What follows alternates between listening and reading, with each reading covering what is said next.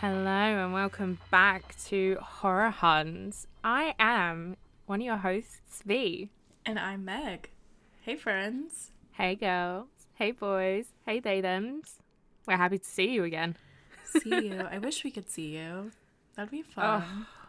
At some point, we hope. Could you imagine if we did like a streaming version of the podcast when we're together? Oh my god. I I can imagine the screenshots of my faces, just because I've got a very expressional face. Me too. So do you. yeah. So the fact that you can't see us, I think is kind of a good thing at this point because some of our faces is just like, yeah, We're making them like they can see them, but like yeah. it's a listening Oh, um thing. yeah. But yeah. Um yes. I by the time this has come out, I will have gone to see a live podcast. Um so I'm excited about that. So obviously you can't tell us about it now because this is way in the future. We're doubling up and recording I know. because you're going to be away because it will been your birthday. Yeah, so we're going to Nashville to the Last Podcast Network Jamboree um, for my birthday because my birthday's on June 20th and the Jamboree is on the 18th. So yeah, we'll be in Nashville. So we just recorded my birthday episode and that was stressful. And now we're here. This is going to be a long one. strap in because this one's going to be a big one. Oh, yeah, besties. This is going to be a big, long one. That's what she said. And, you know, and, you know, we're very excited for this for sure. Um, so, yeah. This is one of those Uh, episodes that, like, when we started doing the podcast, like, when we first talked about it, I was like, we have got to fucking do a Stranger Things episode. And, bitch, it is mm-hmm. here. It's Stranger Things episode day. I'm so fucking excited for this. So am I. So, in this episode, it is a Stranger Things recap. So, we're going from season one all the way to season four, part one, in preparation for the part two of season four. So, we're going to do a recap, give our opinions, and then at the end, we're going to have our theories for what's going to happen in the final two episodes of season four. Yeah, so, like, what we're trying to do with this is just give you a recap of everything that we've watched, and then we will be doing and releasing an episode directly after um, season four, volume two, so we can talk about if any of our theories came true and just do kind of like an overall review of it um, before we have to wait for Stranger Things season five. the final season, which I actually am a little bit upset it's ending, but at the same time, end on a high. End on a high. Don't do what, you know, The Walking Dead did and just continue on for years and years and years where you lose your following and just get shitted on. End on a high. Go out on season five, especially with the young cast now basically being adults. Yeah. It's gonna be it's gonna be interesting. So then when they're like Winona Ryder and David Harbour's age, they can reboot it and they can be like, you know, the parents or whatever. Um, I'm Yeah. sure eventually it'll come to that, as it seems like everything does. But I totally agree with you. And the thing that I do kind of find a little bit confusing, I will say before we jump into this, is that they split up season four into two volumes. Like, normally I would feel like they would do that if it was the final season, kind of like a la Twilight um, Breaking Dawn. But I kind of, um, I'm kind of questioning that, but I do know that in the newest season, season five, um, I think the Duffer Brothers have confirmed that they'll be doing like a time jump. So it won't be like Yeah. a consecutive, the, the kids will be older. So I'm interested to see that. Yeah, hopefully it will match the age of the actual actors now. I think that that's what they're attempting to do. Yeah, because obviously they've all grown up and they've all basically hit puberty. So they look older than, you know, what they're supposed to be portraying. So it'll be very interesting to see how long of a time jump it's going to be. Yeah, I'm excited. I'm very excited to see where all this is going. But before we get to that, let's do a little recap of Stranger Things as a whole. Um, so obviously this is a Netflix show, and per our last conversation, I really fuck heavy with Netflix shows because they really truly give the creators kind of almost free reign to like world build in a way, and they they allowed the Duffer brothers to take their idea and just make it something so grand, and I just love it. I love Stranger Things so much. Me too, me too. So, yeah, just thinking back on, you know, the journey we've gone through to get to this point with Stranger Things, it's really held up. It Especially has. like the first season that's come from 2016. Like it hasn't Like, wavered. it's been six years. yeah, Yeah. Like the Duffer Brothers, I bow to you. Like they truly knew what they were doing. So it, Matt and Ross Duffer, um, you can totally tell that these two were like nerdy 80s kids. Like I love that about this. And I think that one of the things that I love so much about it is the nostalgia feel. Cause you know that I'm really into like, you know, 80s cinema Yeah. and like music and stuff. Um, and I just love that it came from like these two kind of like I don't want to call them dorks, but like they were kind of nerdy. yeah. But I feel like the best people that make these kinds of things have to be fans of what they're making. Oh, absolutely. Like Simon Pegg's work, you can tell he's a fan of sci-fi horror. yeah. Like Ti West, you can definitely tell he's a fan of what he's making. Yeah. So you can definitely tell if someone's just making it for a cash grab sort of thing. Yeah, and like I love that a central storyline for them is D&D and I read that their first feature film was about the card game Magic the Gathering.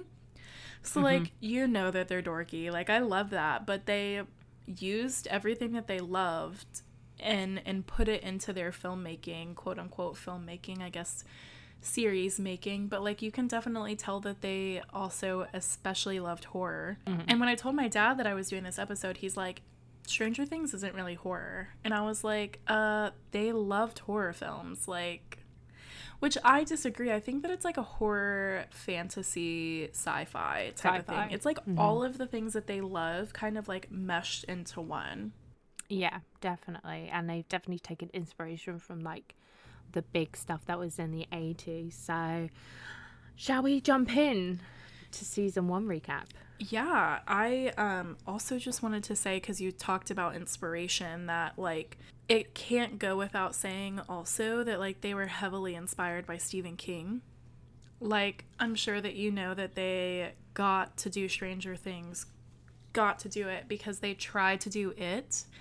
They went to Warner Brothers and Warner Brothers denied them and cuz they didn't have enough, you know, credentials. Like they didn't have enough cinematography and they've said that like it's inspired also by like MK Ultra. Um which I think is pretty cool, but also I was doing research and I found out that it's also based on a movie called Prisoners. It's t- from 2013. I've never seen it. Have you because you're Bob with Hugh Jackman? My mum has probably definitely watched it. I have not, but I know exactly which film you're on about, and I can kind of see some of those inspirations here. Yeah, for sure. So, yeah, but now I guess we can get into the recap. I just didn't want to I didn't want to move on without saying that like yes, you can definitely get the Stephen King vibes. Maybe that's why I like it so much. Maybe it's just like the 80s of Stephen King. It's like all the shit that I like and it's like so heavily based in music as well. Mm-hmm. So, 100%. overall the vibes are just like totally tubular and I'm here for it. Bitchin'. bitchin'. Okay, so season one. Back in 2016, July 15th. Do you know where you were? No. Long pause. no. Um, this was like a cultural phenomena from the beginning. I feel like like I watched it the first week that it came out and I just fell in love with it.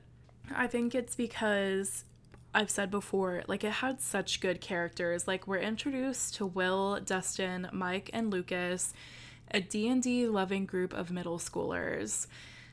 And God, I am so happy that this was not the studios that they had pitched it to wanted to take it to a more adult feeling, which I'm so glad that they didn't because this story is made with these children. Yeah. Obviously, you've got adults around them and the teenagers, but the central story is about these kids.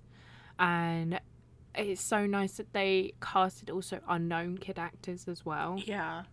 I don't think anyone else could play them for sure. Oh, absolutely not. Now they're so ingrained in my mind as Stranger Things that, like, you know, in a few generations, if they decide to redo Stranger Things, it will never be the same without these children. And you did. It's like them trying to redo Goonies. Yeah, just like don't. Just like don't. Yeah. But you had mentioned earlier that we were also introduced to these secondary characters Nancy, which is Mike's older sister, and Jonathan, which is Will's older brother, and Steve, who Nancy is dating. Steve Harrington.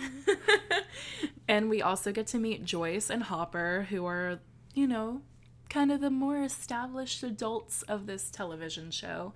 But I think that they all complement each other so well as a cast. They really work Mm-hmm. together well. But um yeah, so Will goes missing. Will is missing. Where's Will? Where's my son? Have you seen my son? One of the central characters already fucking gone. Yeah, first episode. What a plot twist. He's gone to the upside down, to the nether, if you will, that we'll learn about later. But yeah, he's gone. And that was kind of like a shocker. Your first character, it's like Scream. They just kill him right off. It's like, what, what the fuck? This is going in a totally different direction than I anticipated it to. Oh yeah, I don't think I uh, when it was released, I don't think I looked into what it was actually about. I was like, oh, this looks so fun and cool, and then the first episode, I was like, what is happening? Where is this child gone? Where is he? Where's Will? Where's Will? But while looking for him, his friends stumble upon Eleven, who we will know Yes. and learn to love. Like, I love Elle, even though she is a very, like, complex character, but Millie Bobby Brown is Elle. Or Eleven. She does such a phenomenal job at playing this character with hardly saying anything. Yeah. Like, nothing. It's just as an unknown child actor to portray such a complex role without having so many words was just phenomenal. Like fantastic. Yes, and I love seeing like like you said her going from this meek kind of character to how we get in season 4 just how developed she gets and even like how they write her vocabulary as it evolves because she is broken by Hawkins lab um her evolution and watching her grow is is really great. But yeah, so Eleven has special powers. If you've never seen Stranger Things, spoiler alert, I guess. Jesus, what are you doing at this episode? Yeah. but yeah, Hawkins lab is looking for her and the lab did sick experiments on Eleven due to her powers. And I mentioned before, but like this is pretty much also Firestarter from Stephen King. Um, but yeah. And then Barb goes missing. And Jesus Christ, is this when the weird there was shit an uproar. Yeah. This is when the weird shit starts happening. Did you like oh, Barb? Oh, yeah. Did you have an- a connection to Barb? I liked her, but I don't think we had enough time with her, which I think is why it probably hit people so hard, is because we started to really like this character, the support to Nancy, and then she just all of a sudden gets killed while Nancy is hooking up with Steve. Poor Barb. Like, it was just, yeah, poor Barb, but also it needed to be done. yeah, it did. I sound really bad saying that, but it needed to be done. Not saying that Will's disappearance wasn't a major player, but like I feel like here when Barb goes missing into the upside down is where things just really start rolling. Like yes, 11 Yeah. is there, but it's like oh shit, it's not just Will. Like this can all be connected somehow. And I yeah, feel the stakes start to get raised. Absolutely. And I feel like Joyce really recognizes that. Like she interrogates Hop about this investigation. Like, why aren't you looking for my son? Like what what is going on? And then she realizes that like the boss bitch that she is, she can communicate with Will using lights. Like even though her son Jonathan and everybody else kind of thinks that she's like crazy and they're like, uh okay. Joyce is onto something. Oh yeah, Joyce did the most for finding Will for sure in this first season. Like, she just basically put her life on hold and just non-stop was trying to communicate with her son, trying to find her son. And, you know, she has to because they've got no dad. She's Mama Bear. A hundred percent. She needs to. Yeah, and like I love the character of Joyce because she is like the mom that like everybody would want in that situation. Somebody who's never going to stop looking for you. And no matter how crazy the lead might be, she's following that if she thinks it'll get her to the truth. And mm-hmm. obviously it's played by Winona Ryder, so like we can't go wrong there. No, I definitely. I don't want to. This is going to sound really bad to say, but I definitely think this role rejuvenated her career. Because obviously in the 2000s, she had a bit of a lull in her life and, you know, she went through some troubles. But I think this opportunity to play such a not a big character, but a pivotal character, especially in the first season, in finding you know, Will, it definitely helped rejuvenate her career and reminded people why Winona Ryder was that it girl in the 90s. Yeah, she's that bitch. Mm-hmm.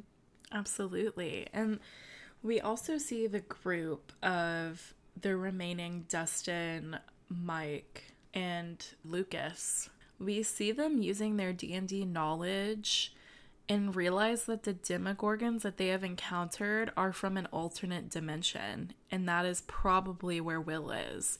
Like these kids are smart. Nerds can save the day. Absolutely. We need more nerds in power. We need more D&D nerds in power. I'm a D&D nerd. Nice. I have never played D&D. My dad is or was super into D&D when he was in high school. It seems very involved. yes, it's a lot of fun and also can get very stressful, especially if your dungeon master has a vendetta against the party. Yeah. So, I don't even know. I I know a lot of people who I am friends with play D&D. It's just it seems like a lot for me. Yeah, but I think you would be a really good dungeon master. Really? Especially coming up the story. Yeah, especially coming up with the campaigns. You, I think, could make such a really cool campaign for Dungeons and Dragons. Okay, I might have to look into it then. I have the Stranger Things D&D. There you go. Maybe, maybe you should pick it up. Maybe I will.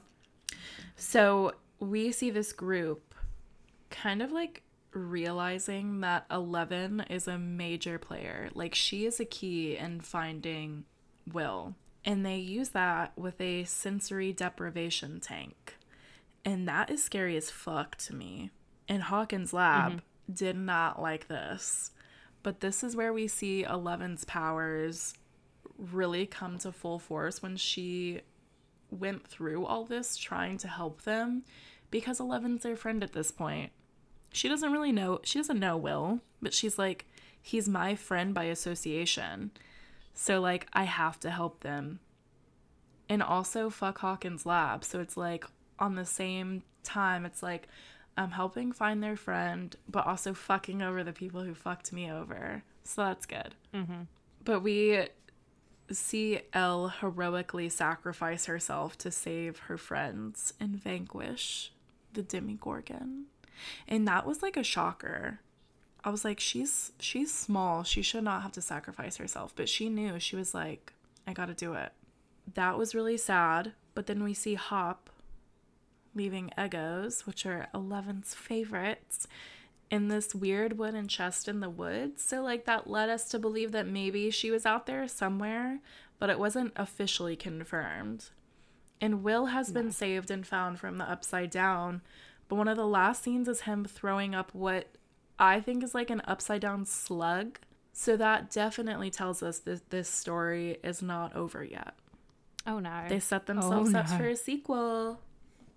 Always set yourself up for a sequel. Always. Yeah, absolutely. But I feel like this season is where my true love for Steve came out because Joe Keery, like I said, is not that hot, but I love that his transformation went from like this preppy douchebag to like a demogorgon hunting lover boy. And like he, mm-hmm. that man can't fight, but he tries. He he does his best. A gold star for him. Gold star for effort. So, were there any mm-hmm. standout characters for you in Stranger Things season one? Why are you smiling? I have such a love for Dustin. Oh, I mean, who doesn't? He was definitely my favorite from season one, and I'm spoiler, he's been my favorite throughout the seasons. I have such a love for him that it just hasn't gone away. I think because he uses his nerdiness to solve, especially when we come to, you know, season two and season three, he definitely uses the knowledge he has from his love of nerditry to just save the day, basically. I mean, let's face it, save it. Dustin has saved the day, for sure. Without Dustin in the show, I don't think that all of this could happen. No, he Dustin's puts the pieces the together. Yeah, yeah, he's the glue. So that's interesting. I kind of already knew that, but like everyone loves Dustin, so I guess I should have just by default been like Dustin. Yeah. Uh, who's your favorite? Hopper. Okay, I will say, season one Hopper. Oh my god, what a snack! What a treat!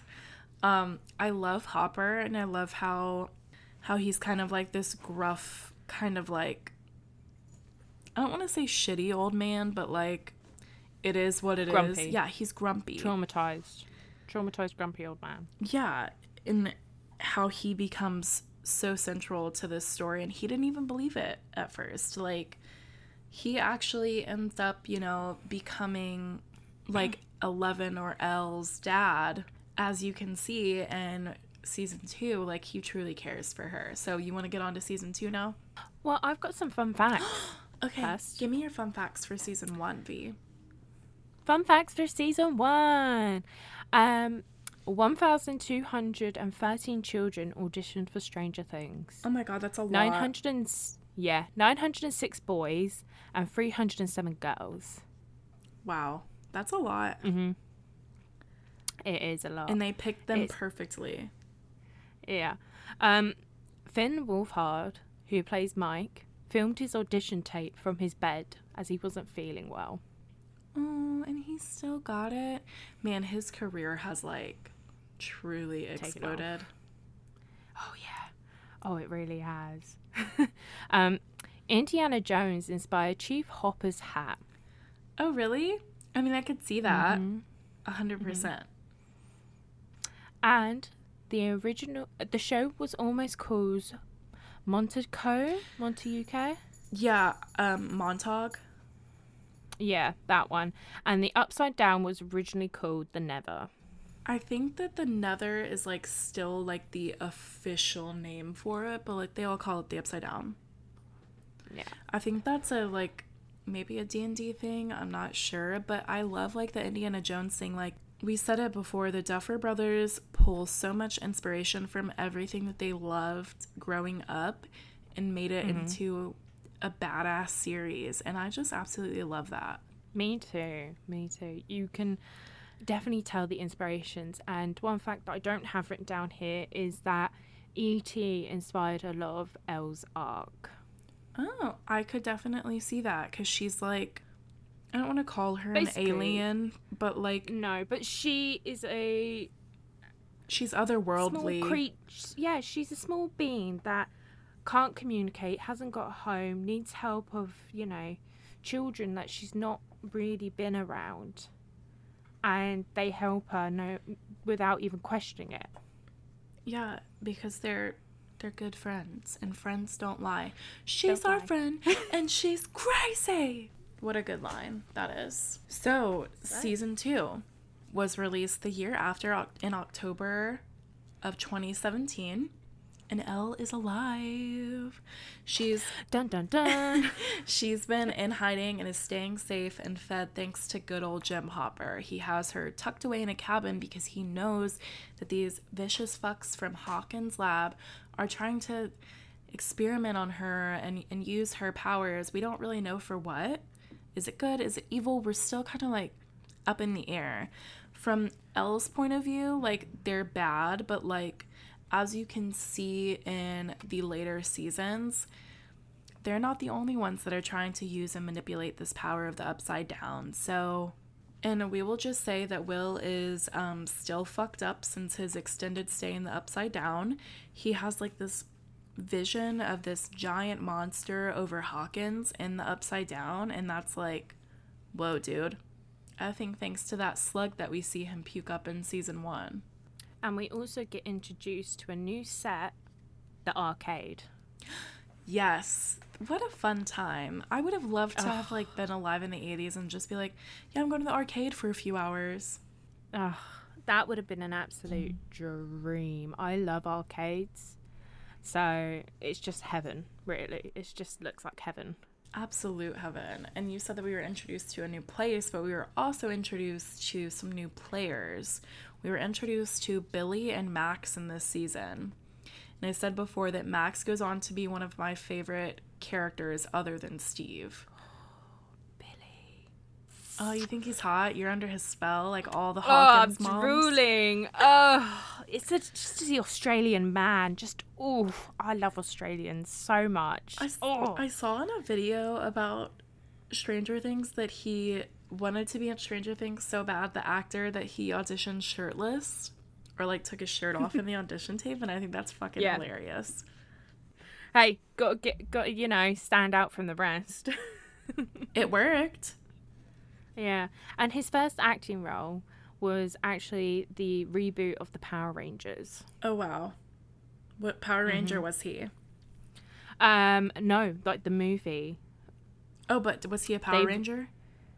Yeah, he was like the main Power Ranger, I think, from his film. I I, want to say the red. I have no idea anything about Power Rangers. Please do not look at me like I have any clue. No, I, I only know Power Rangers because I've got a two a brother that's two years older than me, and he used to watch it a lot. So that's how I know about Power Rangers. We actually meet a lot of people in this season. We also meet Dart, which the slug that Will has puked up. I, I don't know why I keep calling it slug, but it looks like a slug. Dustin um, takes on as his pet. He finds Dart and um, yes. feeds him. And honestly, I'm Dustin. If I found something like that, I think I said in a previous episode that like I would just make the Demogorgon like a dog. Like you're Yeah. fine, sweetie. Just sit down. Like Bob from Creepshow. Yes, hundred percent. But we also meet another fan favorite this season, which is Murray. Oh, So the I this character, so I love him. Murray, a mega conspiracy theorist that believes that there are Russian spies in Hawkins and that they have a girl with special powers. El. But this is, I think, where the Russian side kind of starts to come out because you didn't really suspect anything like that. And then he starts yapping, and you're like, oh, something Mm, is suspicious. Yeah, if, if one power is trying to wield El, there's definitely going to be other people that are trying too. So he's a smart one. He's one to look out for. Yeah, he's definitely the human embodiment of the Charlie scene from Always Sunny in Philadelphia. We always talk about that, but absolutely he I love Always Sunny. Me I love it so much. Yes. I love Murray and I love I just love where they take his character as well. But like it seems like everyone in this season is in love. Nancy is now like her and Jonathan have professed their love. She has moved on past Steve. Joyce meets Bob. God love him. Bob. God love him. That hit hard. That hit hard. That did hit hard. So we see all these people in love. We get Mike and Eleven because Mike is still missing Eleven because Eleven's in hiding pretty much for the most of this season until she gets tired of it. She gets tired of being stuck in Hop's cabin and runs away. Gets a totally new look that's absolutely bitchin' and meets her siblings. Mm. How do you feel yes. about that storyline in season two? I mean, it was n- interesting to definitely see the other kids that had these powers and, you know, most potentially experimented on. Um, but I didn't like the other other kids with powers. I I couldn't get behind them. See, I would love to like revisit this question when we get to season 4, our recap for that.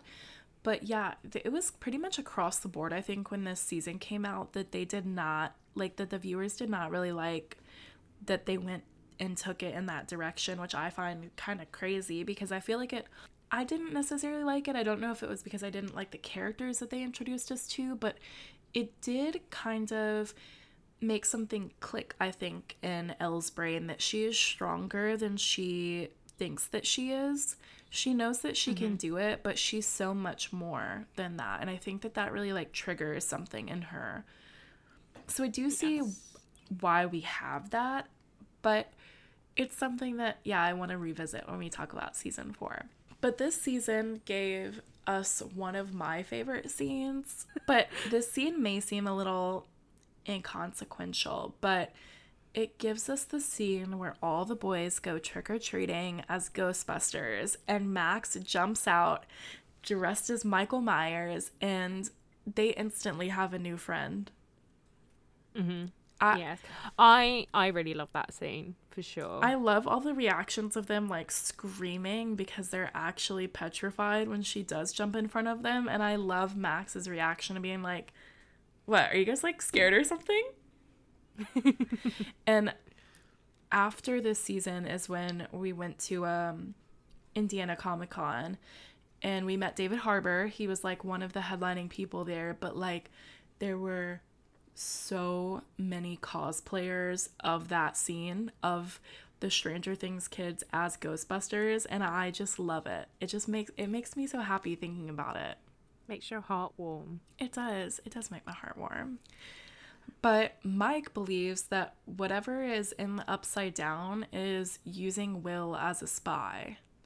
And so Will keeps drawing like these weird images before he like totally goes off the wall and becomes possessed by what we now know is the mind flayer.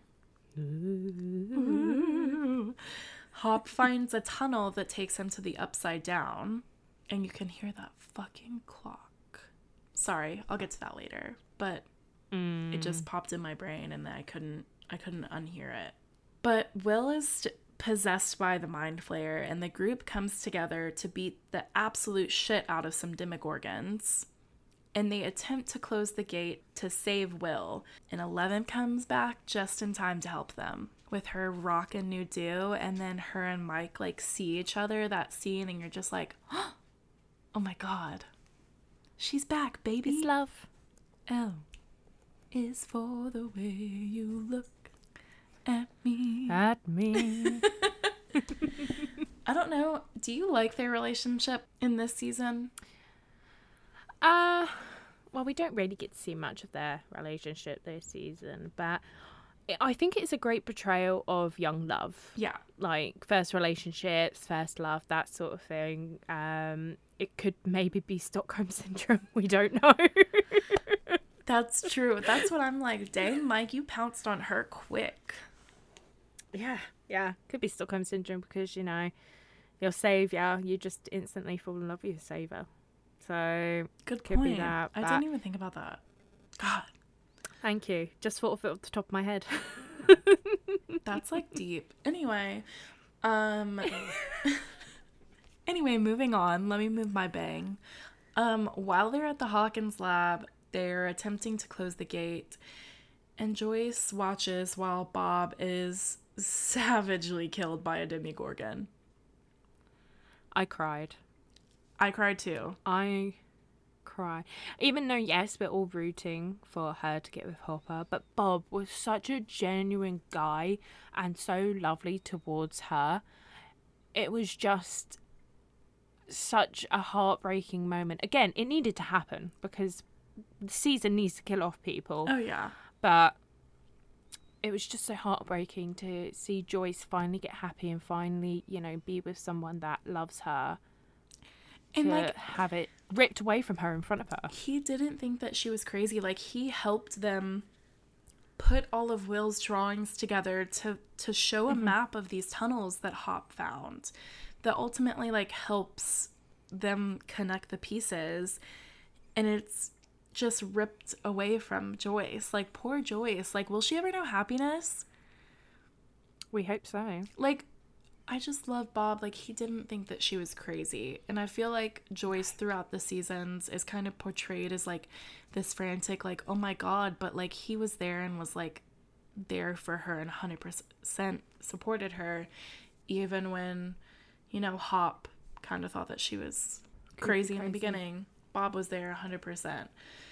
Um, Eleven closes the gate, and the mind flayer is exercised from Will using heat, which was interesting. We have exorcised the demons. Yes, absolutely. Um, yeah, and everyone ends up coupling up at the end of this. We have Mike XL, Lucas X Max, and it's the snowball, which Dustin X Nancy. Interesting. but of course, they leave us showing me upside down, and you just know that something ain't right. Mm-hmm. So I thought that the Again, snowball... set yourself up for a sequel. Yes, I thought that the snowball scene was so cute, dude. Like, they kiss, and she's wearing the bracelet.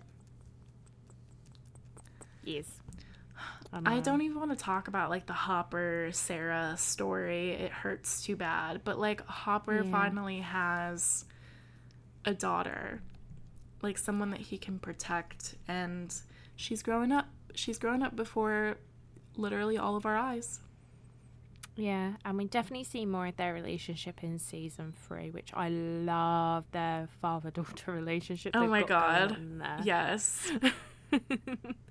but shall I give my fun facts for season two? yes, absolutely. Fun facts for season two. um, three thousand six. Um, three hundred and sixty-one thousand people watched the entire season two in twenty-four hours of its release. That was me. that was me too. um, the Mind Flayer was inspired by H.P. Lovecraft.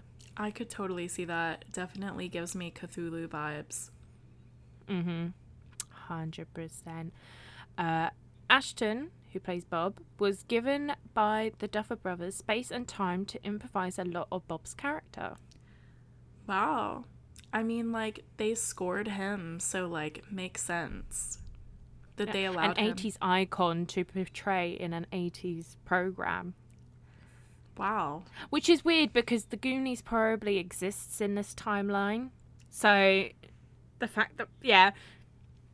Weird. and the kids the kid actors rarely brought their phones to set. In their downtime during scenes, they played Monopoly or cards. That's cute. I do know that they have a text thread, like the group does. Yes. Called Stranger Texts. I love that. That is so cute. That's why I'm Me saying this cast is so amazing. Like, I just love Stranger Things. If you didn't, if you don't know that at the end of this episode, I should have said it in my All About Meg. Stranger Things is, I think, just so good. God, Top tier. top top, tier. Top tier. Yeah. I enjoyed this season, but I don't think it's my favorite. I don't think this is my favorite season either. I think that this gives you a lot of development for the later seasons. Mm-hmm. It sets up the relationships for like love interest, which play a vital role, I think, in season three and season four. It gives us yes. the overall the mind flayer. You know that there's something bigger than the Demogorgons, and it also gives us the Russia setup. So there's a yeah. lot of setting up going on in season two, and I I feel like it's kind of hard to have a second season sometimes and have it be as good as the first one or the latter ones that are going to follow it because there's just so much going on that you need to to move forward with. Yeah, definitely. Definitely. But I will say that season three, I think, is one of my favorite seasons, and I know that it's a lot of people's favorite. It's because we get introduced to the Starcourt Mall, and we also get introduced to a few new characters as well. Yes, yes. So season three was released July 4th of 2018. So I I have this weird thing that when I binge shows, I have to have like a full meal and I like made like a spread for Stranger Things season 3 and I did it for season 4 too. And it was so fitting that it was July 4th. I did like a cookout and everything.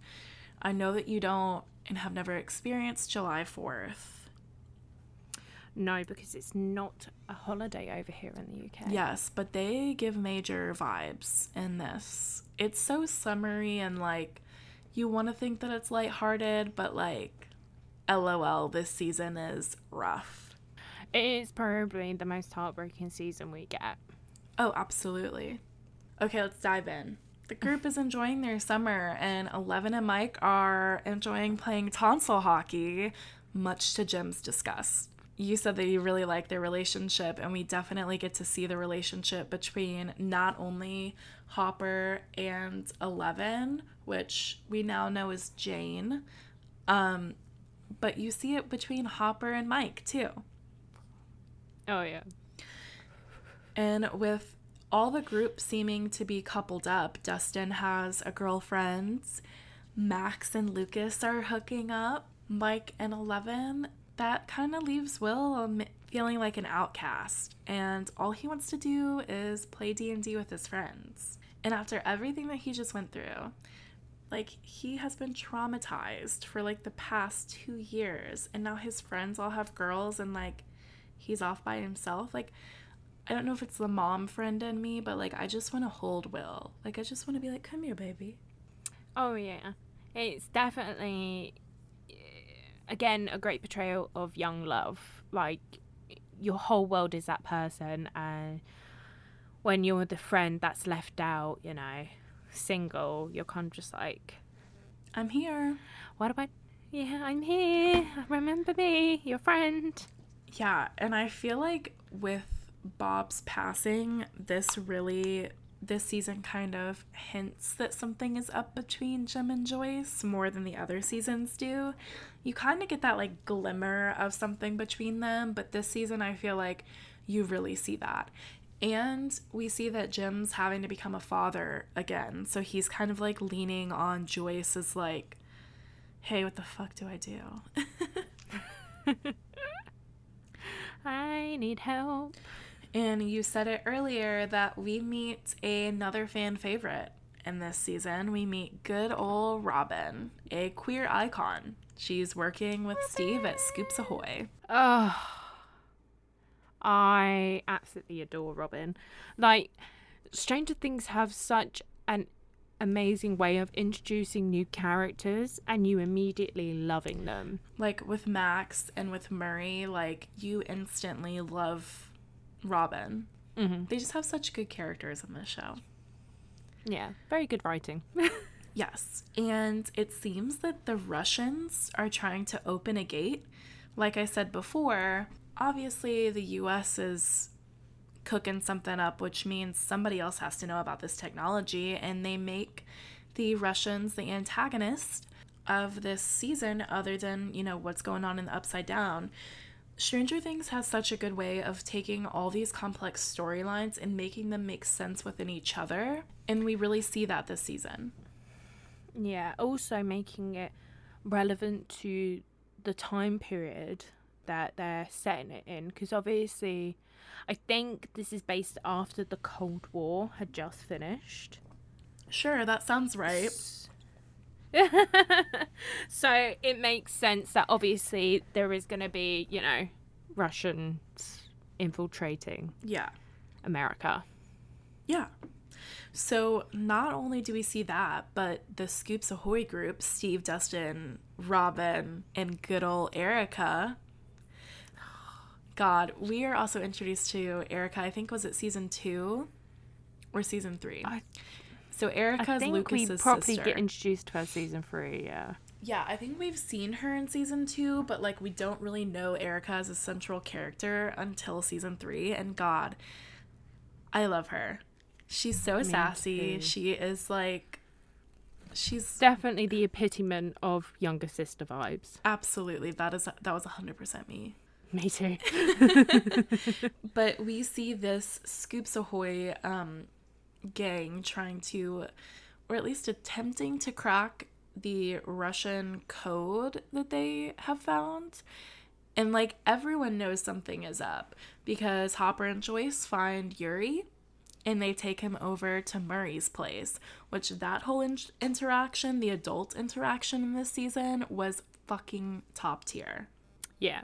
Uh we definitely get to see more of the adults this season. You know what? I fucking love it. Me too. Yuri with that slushy. I just remember so many gifs going around the internet with him. That was a rough one too. Cause spoiler Oh, alert, hit hard.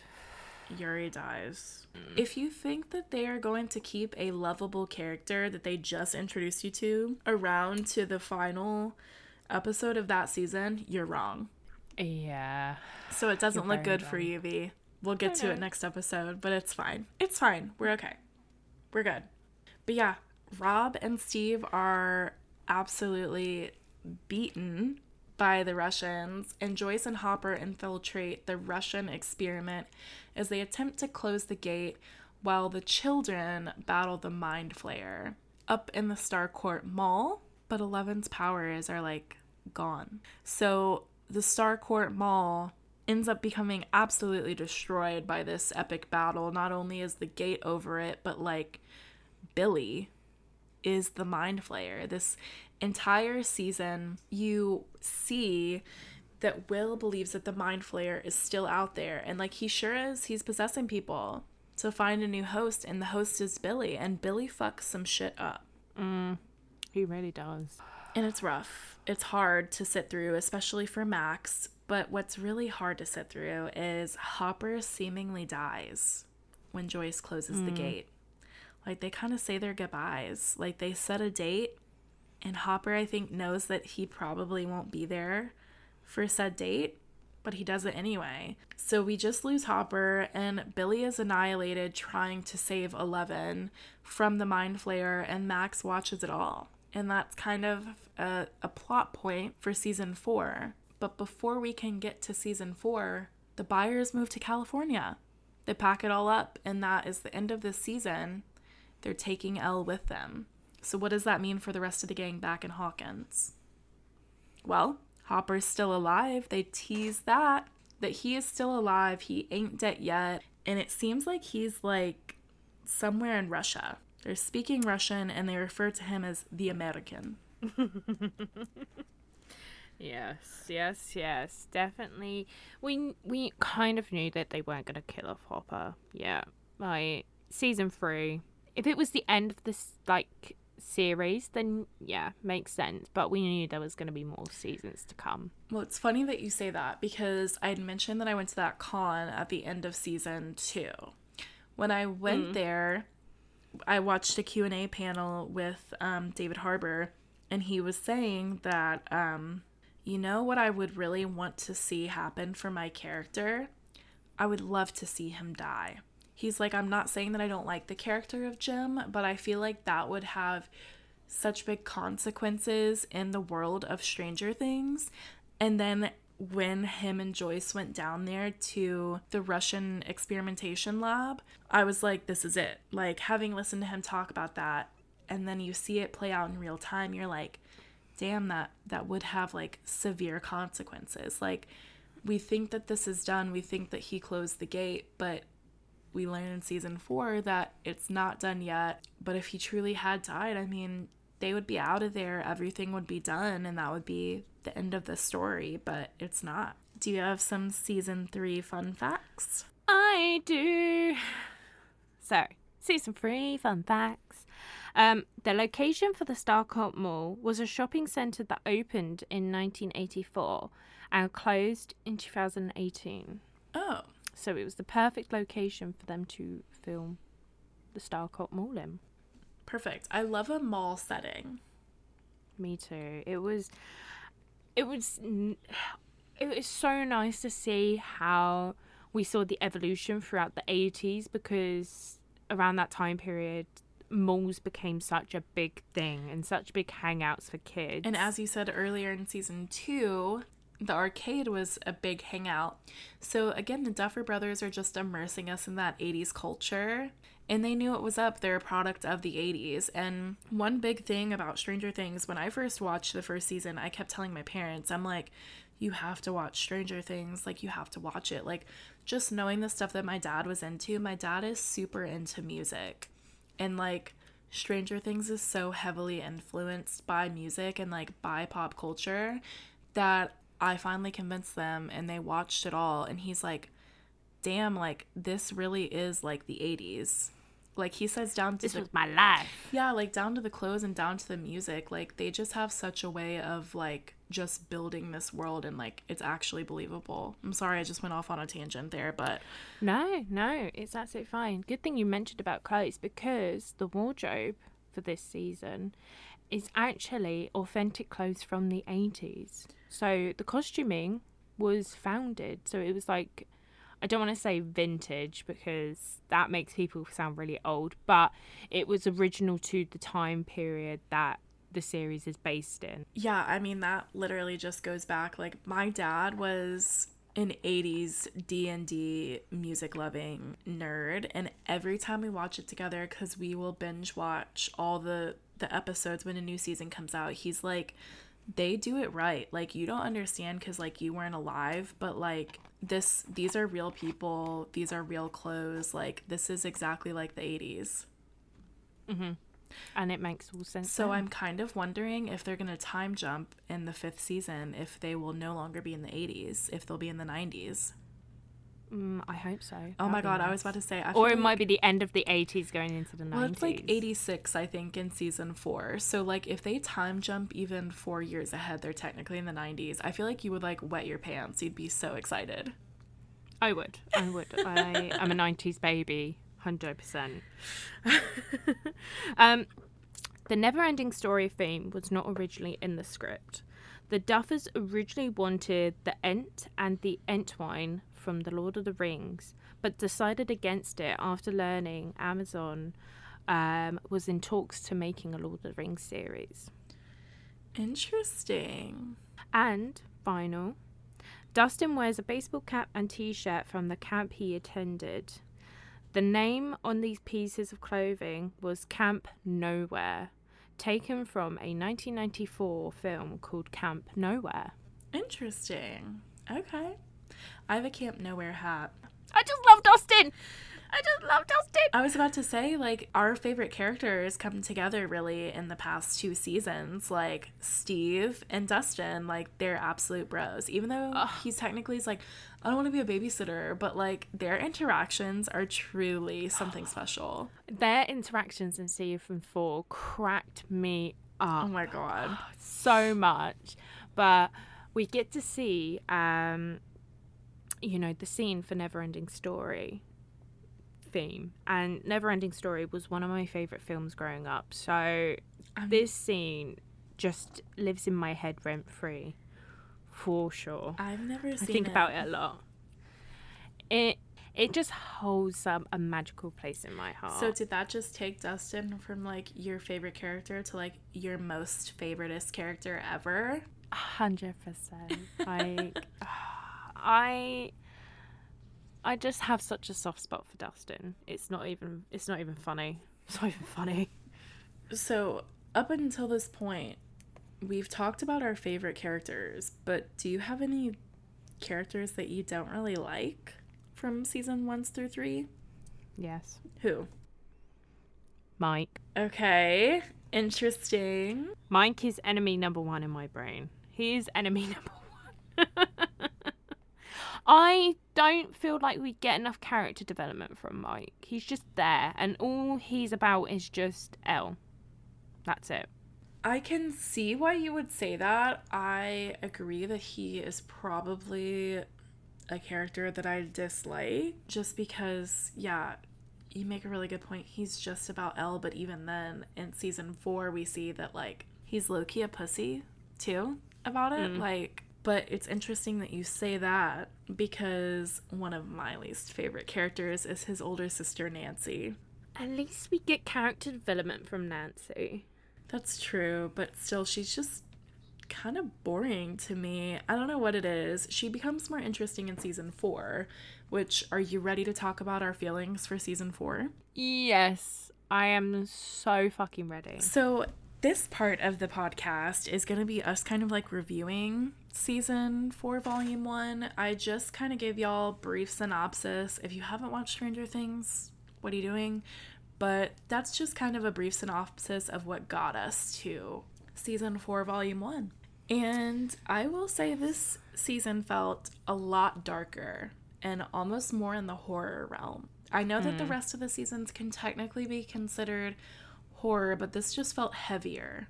I I totally what you mean because we deal with um a lot of heavy subjects like loss Grief, and grief, yeah, especially from Max. Um, murdered children. see murdered children, bullying, um, trying to fit in in a new school. Um, I don't really want to say it, but like the mystery around Will orientation, sexual orientation, which you know shouldn't be a big deal. Obviously, false accusations of murder. There is heavier topics in this, and they're also in high school. So they're Yeah. older, they're kind of growing up and maturing. But there were so many horror references in this season. Like, obviously, a huge one is Nightmare on Elm Street. Like, I mean, they have Freddy himself in this season. So, like, that. But I don't know if you caught that Jonathan has that Evil Dead poster in his room. I did not. Yeah. know. So Jonathan has an Evil Dead poster, but I feel like they really pulled inspiration um, from Deadites when just the look wise of when Vecna is um, using relatives to manipulate his victims, like kind of that Yeah. the, that facial and and all of it. So I personally really enjoyed that. Me too. Yeah, it, yeah. Like you said, the facial like manipulation when he's killing definitely screams Deadite. Well, even like when Chrissy's mother, like I think it's her mother, turns around and she has the white eyes and like just her face Yes. is gone. But they also, I know the Duffer brothers are really inspired by Jaws, and I think the first victim in Jaws, his name is Chrissy, and they do that Jaws boat scene with Steve in um, that episode. So there is so many horror references um, in this episode, or not episode, but in this season. Um, so I just wanted to to point that out before we got too much further. But yeah, even the brutality that is shown when Vecna kills his victims in this season is intense as fuck. Mm, it's jarring the body movements. The jerking, I know you don't like that in possession films, so I was wondering how you sat through that. it was hard because you know it's just so fast and like you can sense like if your body moved that way it would be painful be extremely painful but got through it the kills in this season are definitely the most interesting we've had Absolutely. for sure I watched this and then I think like the day after or maybe it was the day before I had watched the remake of Suspiria and I was just like I'm traumatized now. Like I don't want to move my body ever. I want to stay in the same place. Something that I really liked in this season was the fact that Eleven still didn't have her powers. And I love that we're following the journey that she's taking to get them back to save her friends because I feel like friendship is what makes this show. Like, I love seeing all of their friendships, but like, without these friends, this show would have been over in the first season. And Eleven Yeah. is using Hawkins to save her friends, even though it feels like it's the other way around, because she knows that, like, without doing this for them, that they potentially could die. And that just shows, Mm-hmm. like, how much love and admiration she has for all the people that are still in Hawkins. That's at home. That is her home. Yeah. So, you know, no matter where you move to, that's still going to be your home. Yeah. You had mentioned earlier about the bullying. That was a really hard scene to sit through. We see a completely different side to El because the person who is caring for her the most, I'm not saying that Joyce doesn't, but like Hopper, she believes is dead. And like when she was presenting her diorama, I legit cried. I was so sad because she couldn't really explain why he was a hero and all the things they've done. But we, as the audience, know what Hopper did. So we know why he is a hero. So the fact that a classroom full of kids were like, I'm sorry, but no, he's not a hero. I know. And It's then like, like shut up. Shut up, bitch.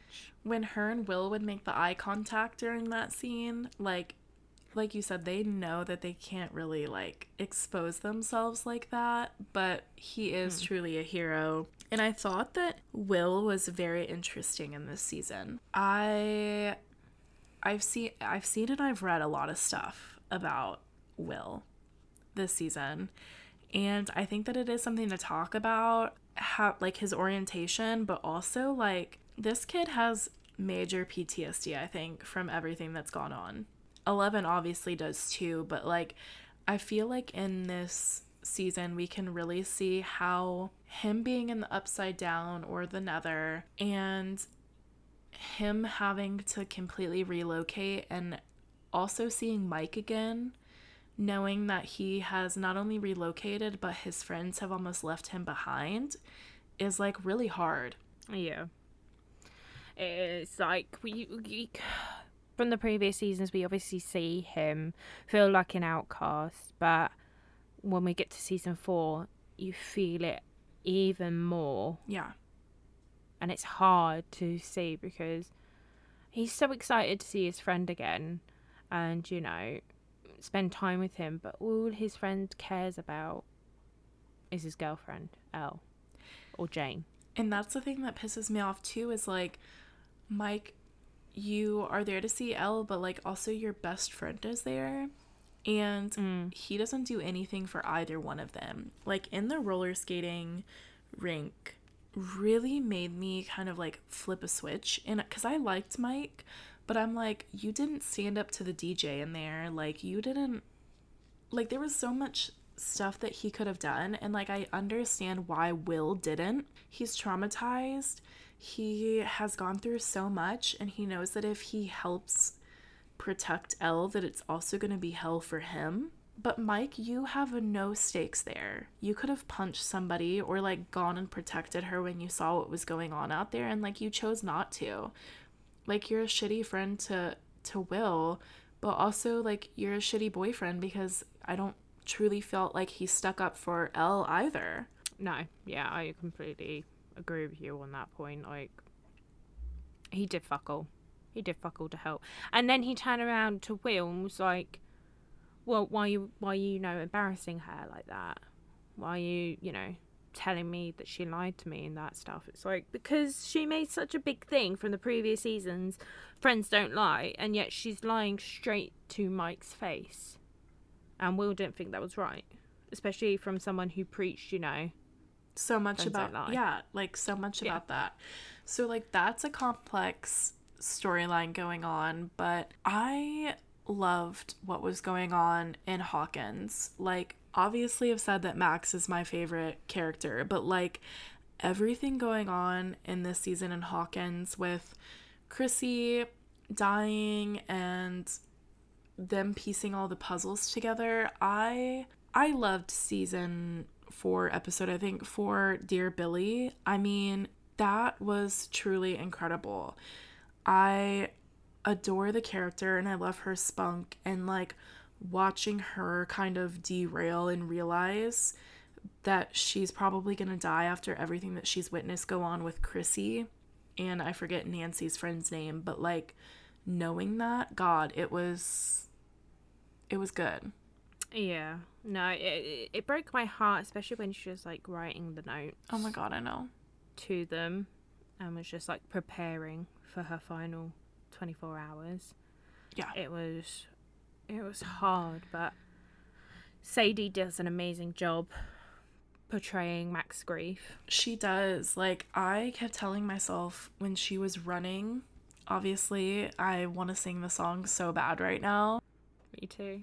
But when she was running, that was such a powerful scene. And I kept telling myself, she's going to die. She's going to die because I felt like mm-hmm. it was mm-hmm. going to be easier to deal with if she didn't. But I feel like I jumped way far ahead because I just really wanted to talk about that scene. But in Hawkins, we are introduced to one of your favorite new characters. Why are you turning away from me? because I have the biggest fattest crush on Eddie. Oh my it's god! It's not even funny like how attracted else. I am to Eddie.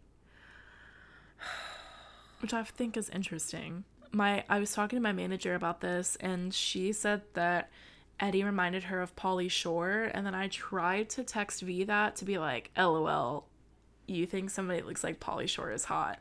But V had no idea who that was, so like it didn't sting as much as I hoped it would. I don't I don't get the attraction around him. But back to what I said earlier, I love everything that they are setting up in Hawkins right now. Because with Eddie being like that on the run fugitive because of what happened with Chrissy is such an interesting storyline to me. It, it really is. I think they also took um, inspiration from a real life case as well. I can't remember what it is, but they took inspiration from a real life case to, you know, help with Eddie's storyline. Um, I think it's the West Memphis Three that they based his character on. Um, but yeah, I think that it he is very interesting, and I love that he's like kind of this like metal loving D&D guy. Like I love that character, but like him as a character, I have some questions about him that I will raise to you in our theories portion later on. Okay. So I okay. I feel like I can't completely like fall for him because I have some like some things in my brain that are kind of I have some wheels some that are spinning. Yeah. Yeah but I know that everybody loves him. But I personally liked Argyle that they introduced in California. Uh Ardo is just so oh. I need more of him on screen. I need more of him. He's so funny. He is so funny and when he says that pineapple does belong on pizza, I felt him. I felt that. I did not. it's so good. Oh my god, pineapple and jalapenos on pizza together. I, I one I don't actually like pineapples, so what? But breaking friendship since 2022. Oh my god, that hurts me, but that's okay. Um, but I feel like because we all love Argyle so much, I feel like it's gonna be just like Barb, just like Bob. I think that they're probably gonna kill Argyle, especially because he just like helped them dodge the military. Uh, yeah. 100%. Yeah. It'll be interesting to see who they kill, but we'll leave that for the theories. Yes, yes. So, the central storyline of this, we learn, is Vecna. What did you think about this storyline? Do you like it? Do you like the direction it's going? Okay. I do because uh, now that we've been introduced to Vecna and people have gone back and watched, you know, the previous series, it's been it's very clear that Vecna has always been there. Has always been there from the beginning. From the first and episode when Will vanishes. Yeah. So it's so interesting that the Duffers have basically built up this big menacing character slowly and surely throughout the season. So, you know, we start off small by with the Demogorgons and then, you know, it gets bigger and bigger with the Mind Flayer and now we've got a big bag Vecna who is just like Eleven. Yes. So I I kept saying to Val and my dad when we were watching this, I was like, he is sus.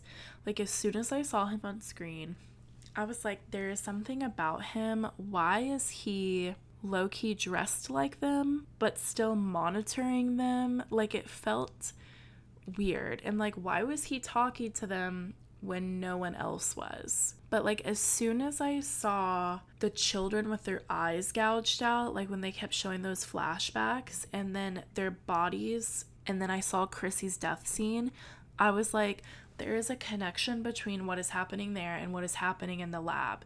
And when they were doing the little peg thing, when they were dropping the the the disc and um, he was talking mm-hmm. to Eleven about her powers, I think that that's when it clicked like I was like this dude is suspicious. He is not good and there is something that is connecting what he's saying to what's currently going on in Hawkins. Yeah. I had a suspicion that he was obviously going to be number 1 because oh, yeah. it was kind of obvious, but I didn't actually see that him being Vecna was interesting. I loved this storyline and that like you said it goes back to the very beginning. Like they have this all pre planned, and I love that, that it all went together. And I love that also music has been so vital to this storyline.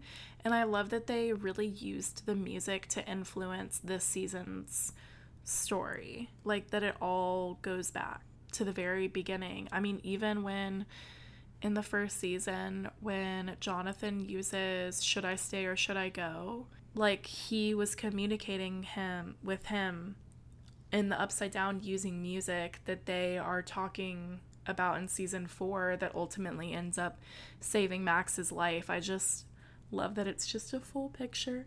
But my question though is how does this connect to what's going on in Russia? Because I feel like the Russian storyline is being dragged out a little bit too long.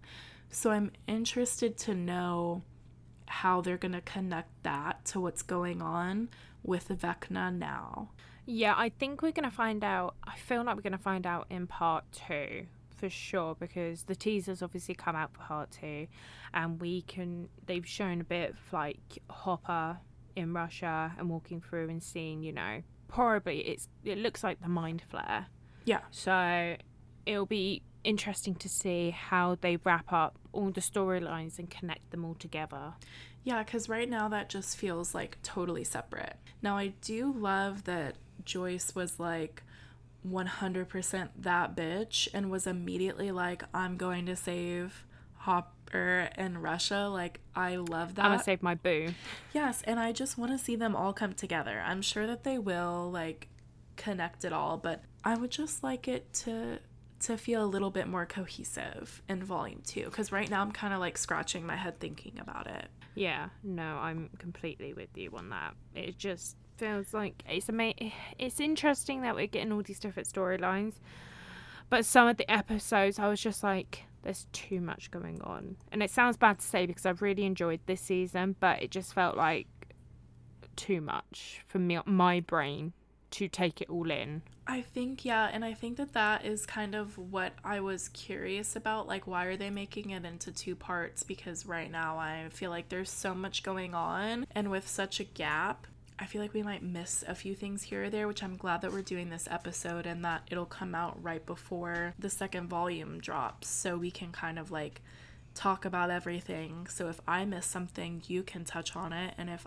you miss something, I can maybe touch on it. And mm-hmm. maybe you can answer me this because this is one big question that I had um, for this season. Why has Vecna chose to show Nancy the past? I have no idea. I think because she took it upon herself to follow the lead of, um, you know, his papa his dad and visit him in prison and get his side of the story, that Vecna was like, okay, let me show you what actually went on. Let me show you the true story.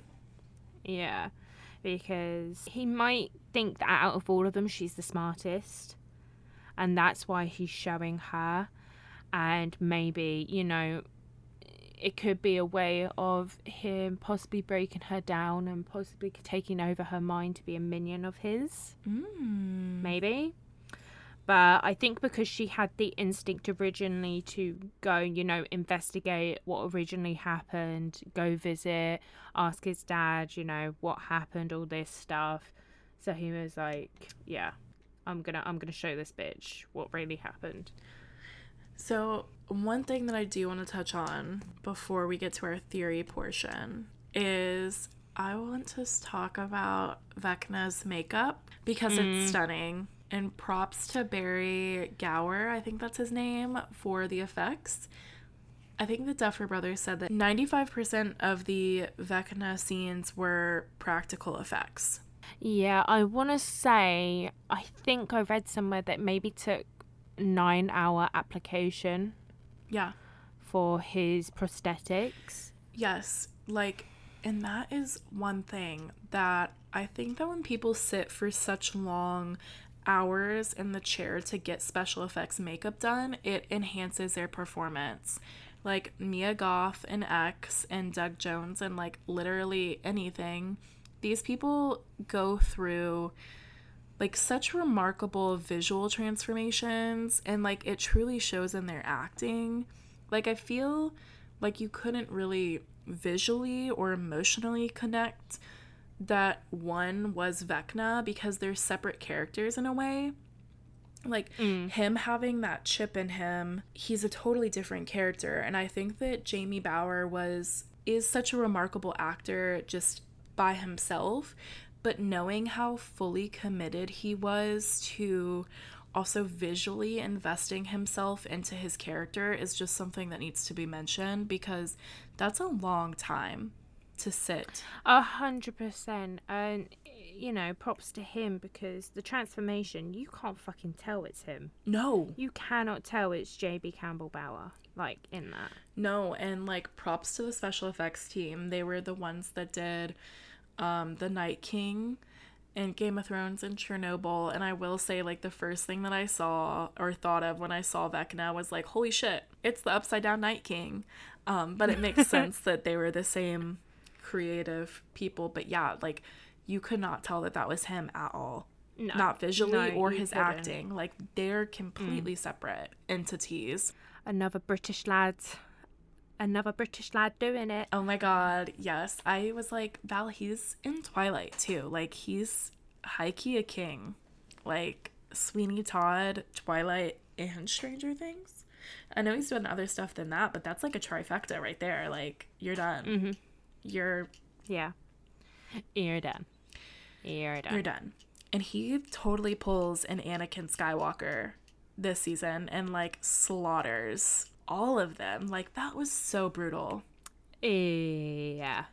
But we need more deaths in this season. Like Millie Bobby Brown and Noah, who plays um, Will, are completely right. They need to start killing people off. Oh, The cast is too big. They need to start killing people off. I definitely feel like they're about to kill some characters off. And I feel like it's almost like Harry Potter. He is fueled by hate and rage, and El is fueled by love and compassion. And I guess this is where we can go on to our theory point if there's anything Well, else that you want to talk about because I've got some um, fun facts okay to say. There's only three of them. okay Um, so each episode had an estimated budget of thirty million dollars. can i get that can i get that for an episode of my life please Please. Um, JB Campbell, Campbell Bower went into his audition without knowing anything about the character he was going to portray. i think that's the way to do it hundred percent. And oh, I'm gonna say his name wrong. Das Drax Darcy Das. who plays Billy, um, filmed his scenes from Australia and got directed um, via Zoom by Shawn Levy. Interesting. Hmm. Yeah. He wasn't Right. in that many, so I guess that's why. No, he was only in like the flashback scene for um, Max, Yeah. wasn't he? I Well, not a flashback scene, but like trance theme. So it makes sense that he did that remotely, which is pretty cool. Yeah. Obviously, I want to talk about theories. Hopefully, I don't get as mad as Yellow Jacket theories. Well, I don't know how this is gonna go, but I hope not. I ho- I don't think that any of these are like controversial, but they are some conspiracy theories. Now, I had mentioned earlier, um, talking about Harry Potter, like it kind of gave me that vibe, um, and I have a few of my own theories, um, that kind of tie back to that that I would like to kick off our theory segment. Let's go. I was saying how like Vecna and El kind of resemble Harry Potter and Voldemort. Um, and I'm a big Harry Potter fan. Are you a Harry Potter fan, V? I don't know if we've ever talked about Um, Yes, I do enjoy Harry Potter. I wouldn't say like I'm an avid fan, but I've watched every single film. Okay. Okay. I've read the books and seen the movies, obviously, and they're like were my life. So maybe that's why I can like see maybe where they could get that because obviously like that t- sort of tale has been told before in like Lord of the Rings. Like J.K. Rowling didn't invent that, but um, I think that it would be interesting if, like the Harry and Voldemort plotline, like one has to die in order for the other to live. Sort of like I kind of could see where El would have to die in order to kill Vecna.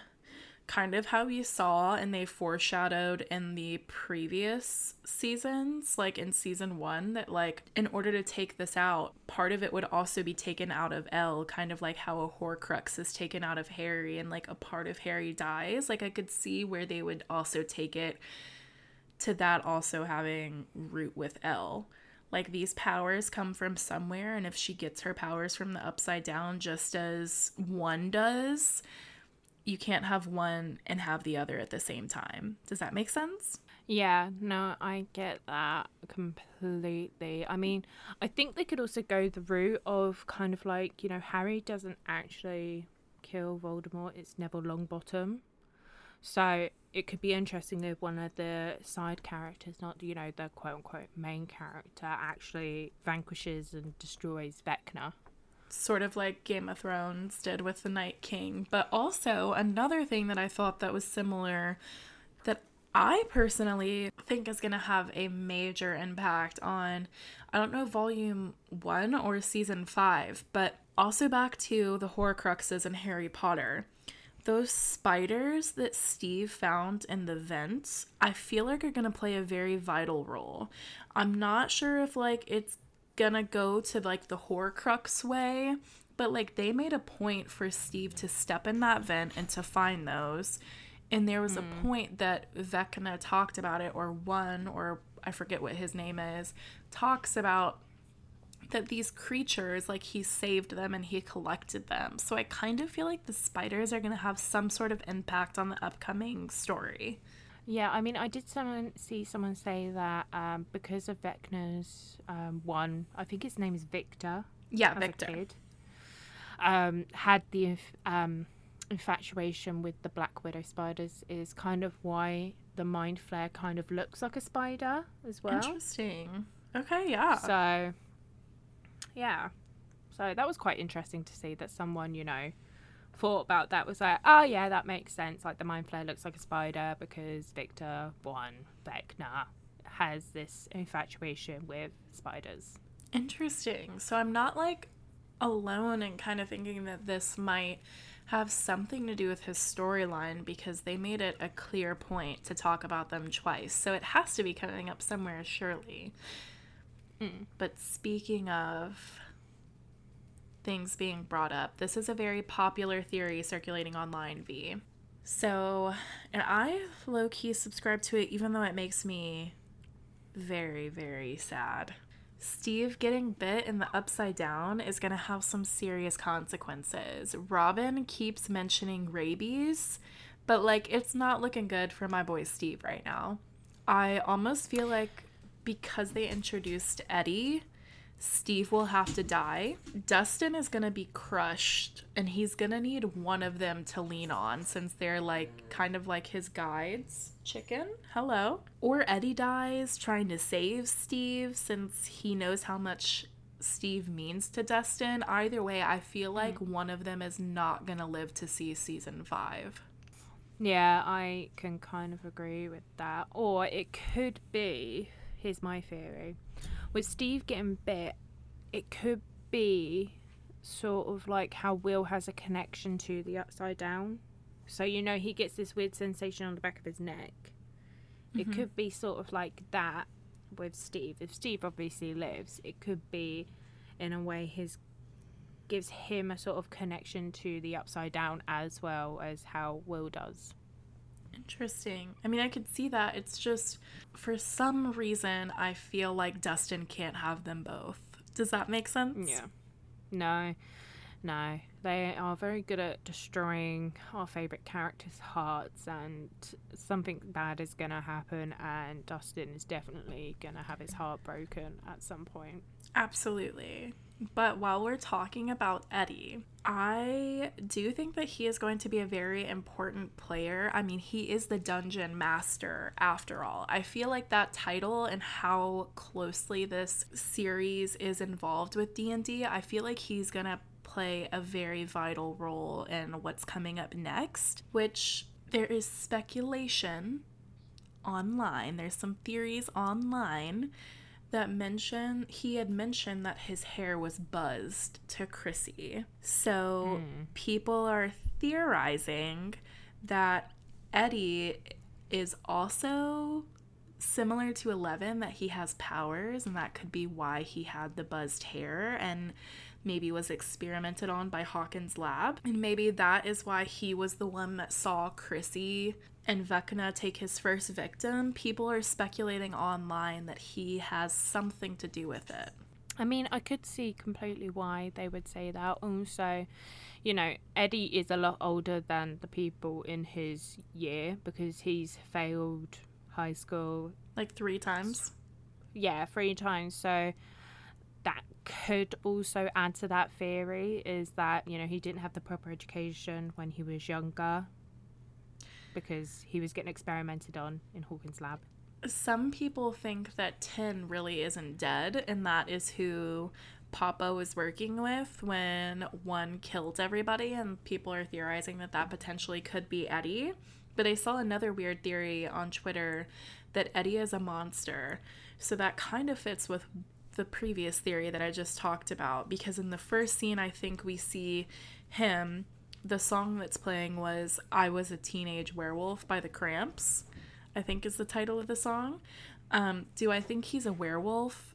No, absolutely not. Like, that seems very silly. I know that Stranger Things is on the sci fi realm, but it just doesn't seem fitting for that. Do I think that he possibly has a secret or two that we haven't learned yet? Yeah, maybe. Oh, yeah. There's definitely more to Eddie than meets the eye, sort of thing. Absolutely. Another crazy conspiracy theory, V, is that we're going to see Nancy ex Robin. That is a theory because they dislike each other so much right now. And, or it seems like they have this kind of like love hate relationship uh, going on between them. That um, Nancy thinks that Robin loves Steve and and that Steve loves Robin, but actually she doesn't know that Robin's gay. So people are thinking that when she finds that out, she's going to be like, oh, these feelings I have of jealousy are not for Steve. It's actually that Steve is hitting on Robin and I'm jealous about that. So that is something that people are theorizing. Yeah, I could see that, but I also don't think Nancy swings that way. No, I don't think so either, but people are saying maybe that it's it's Robin. It's she swings for Robin. Maybe she's just never had those feelings before.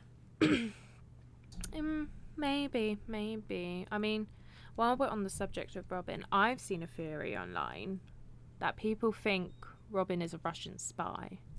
I've seen that theory too. I didn't include it in here, but yes, I've seen that theory because of how quickly she picks up Russian in season three, right? Mm-hmm. Yeah. Yeah, which makes sense logically, but also, I don't know. I think we probably would have seen a little more hints if that was the case.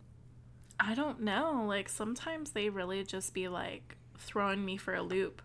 Now, speaking of secret spies, I'm sure that you've seen the TikToks that I've sent you about this one. People think that the therapist or the school counselor is doing Vecna's bidding, which makes sense because you see her, I think she has like a clock necklace. And also, her students are being picked off one by one. All these traumatized students that are coming to her are slowly getting taken by Vecna. Mm. Do you subscribe to that theory, V? I mean, it does make sense. There's a lot of evidence that points towards that. And um, the clock necklace she has is also a key. So it's a clock with a key on the end. So, mm, it does make sense. Points do sites point to it. It does seem a little suspicious, if you ask me, that all of her students, especially all the things that they've probably trusted her with, are being used against them. Mm. Now, another one that I've seen, which obviously we've talked about, is that Will is gay or queer coded. But I don't even know if I necessarily want them to even delve into that. Like, I feel like that isn't fitting to the storyline. Like, I feel like Robin finding a girlfriend would be much more fitting to the storyline than Will having to come out. Yeah, I definitely agree with you on that. I think there's been so much talk about Will's sexuality um, that I don't even think they necessarily need to do a big song and dance about it because, you know, they didn't do a, really a big song and dance about Robin, did they? Yeah. They were kind of just like, she admits it to Steve, Steve's her bestie. Yeah, I think it's because people are thinking that Will is attracted to Mike um, which would then kind of like you know completely drastically change their friendship but i don't really feel like it's like central to the storyline like at all. Um so i'll be interested to know if they even touch on it. I know that the cast has been asked about it a bunch. I just i don't know. I just want people to leave will alone. Like mm. he's been for enough. Like yeah. just leave the boy alone. But speaking of Will, I have a theory of my own that Will's gonna bust out some like crazy painting that helps defeat Vecna. Like he's been working on it this entire mm. time, and you see him crumple it up when he's at the airport. So that's what leads people to believe like he was painting something for Mike, which is why he's queer coded. But like, I think that it could be a key to help this whole situation. Like he's done it before. And like, I don't doubt that he'll do it again. And some people even think that Will is actually still being manipulated by Vecna slash the Mind Flayer. But I just think he's just an innocent little artistic boy drawing something and he just doesn't know what he has. And when he finally mm-hmm. shows it to them, I think that it's going to kind of change the way that they strategize in their fight against Vecna. Oh, completely. Like the glimpses we've seen when he was painting, it definitely felt like there is something hidden in that painting that Absolutely. will help. I'm glad that you agree because I'm like, he's on to something. Did mm-hmm. you have a He's theory? always on to something. He's always on to something. We need to like give him more credit, but like also mm. I still want to coddle him. Like he's gone through so much and like he knows a lot about the upside down or the nether that the other people don't really know. Like yeah, they've kind of experienced it, but like he was there by himself for like a week. Like he's been mm. through some mm. shit. He was possessed by the mind flayer. So like technically Vecna's thoughts have gone through Will if what they're saying about how the upside down is all connected. So technically that means that Will has some sort of connection to him. Again, like Harry Potter, he can maybe see glimpses of what Vecna's seeing. Mm-hmm. Maybe. Well, along with that theory, if you've seen the promotional pictures that they've released for part two, um, they're like moving pictures, so everyone's like turning or looking up. But Will is the only one that moves properly. Like in his moving picture, he touches his neck. So that subscribes to that theory for sure. Mm, well, I guess we'll find out. I have one big theory. Do you have any theories that you want to share before I share my big one? I think that one of the Russian lot is not going to make it home alive. Ouch. If it's a Joyce. Mm, I think it's going to be Hopper. I mean, they already kind of killed him off once. I think they'll properly kill him off. I could see that happening, but like, imagine if it was Joyce. And I feel mm. like they mm. could kill off Murray without that much consequence. Like, yes, he does have consequences. Like, we all love Murray, but like, it wouldn't be as oh my god if it was Hopper or Joyce. And if they like mm. show, mm. I could also see them like showing El like, oh, he's alive, and then instantly him getting killed. Yeah, I I think that. Or they killed Joyce, and then Joyce's clan has to join Hopper's. Yeah. I don't know, but it's gonna be really sad. Mm, I, def- I definitely think one of the big characters is gonna get killed off. Oh, absolutely. I can just feel it. And that's why I think everybody thinks it's going to be Steve because he's like a central player, but he's not like one of the main people. Like, yeah, he's well, the main I, cast, but. Yeah. Well, I saw someone online, actually, a few people online, say that they think Dustin's going to die. Oh, I mean, that would like. That could also be why they introduced Eddie. I just feel like having the three of them Eddie, Dustin, and Steve, like that's not gonna last long. Like somebody there is going to die. And mm-hmm. that would be so heartbreaking if Dustin dies and Steve and Eddie are like left there with this like weird friendship. It just makes me feel some type of way now that you say that. If Dustin dies, yeah. fuck. Mm, I will be absolutely heartbroken. But those are, I think you've covered up the most of the ones that I was thinking. So, so I have what one last theory. Oh no. I kind of think that Vecna is like making an army. So maybe I feel this way because he's looks like the Night King from Game of Thrones. I don't know. But why is he choosing people with trauma? Like he is using them as a structure to his house, which people have also pointed out in one of the stills that you can see Robin intertwined in one of those columns like Chrissy. So it's like, which I could see him using her being queer as a reason why she's like being manipulated, but I feel like he's building something and like all of those kids have something to do with it. And I can't, it can't just be because he's recreating his house.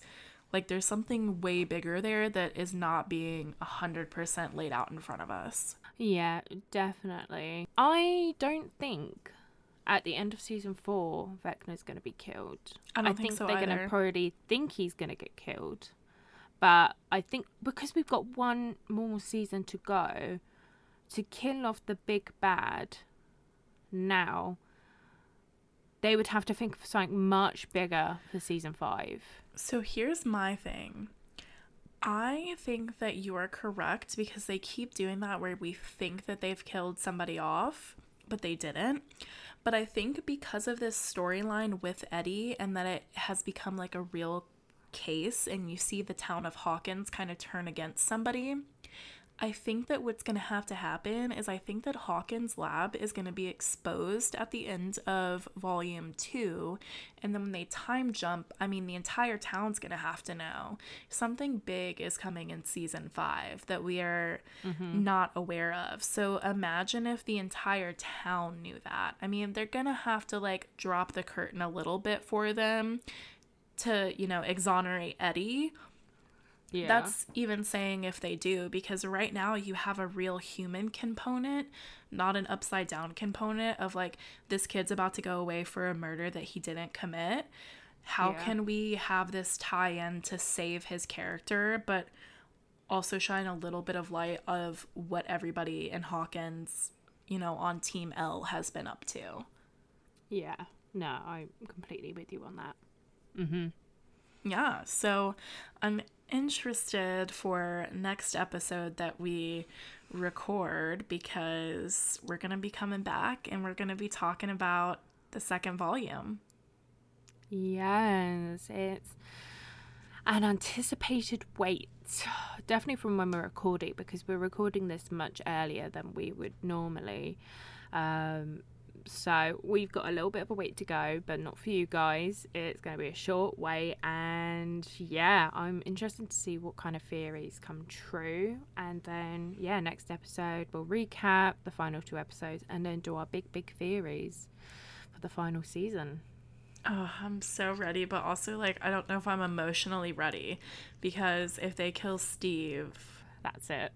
I'm a riot. I'm a I was about to riot. say I'm about to call out of work the next day. I'm gonna be like, I'm sorry, I'm a wreck. I can't. A friend died. well, if you have any theories out there, if you're a listener, please hit us up on our social media. Give us your theories about what's gonna happen in season four, volume two, and season five. Um, our Twitter is at Horror Huns Pod, and our Instagram is Horror Huns Podcast. If you subscribe to any of the theories you heard here, let us know. If you just have just one that's just crazy, please let us know because I would absolutely love to hear that. I feel like I'm a little bit like Murray. I love the conspiracies. Me too. I am a sucker cons- for conspiracy theories. Yes. Did these make you as mad as the Yellowjackets? No, they did not, thankfully. I'm not screaming and shouting and walking out of my room this time, so it's all good. Well, that's good. Well, I hope that you guys enjoyed our Stranger Things recap episode, and I am very, very excited to see what they're going to leave us with. And I know that it's probably going to be some time before season five, so boy, howdy. Boy, howdy. You like it when I say boy, howdy, so I try and make it more of a, um, I try and add it in my verbiage a little bit more when I'm around you. Just so it feels like you're talking to a real, rootin' tootin' American. yeah, no. Well, V, do you have any final thoughts for this episode? Yes. Um, listen, you can kill off anyone. Literally anyone, but please don't touch Dustin. I need Dustin to be alive. Dustin and I Steve. just need Dustin and Steve, leave my boys alone, okay? Um, Somebody, if you know the Duffer brothers, please send this episode to them. Hear our plea, please. Please. Leave Dustin alone.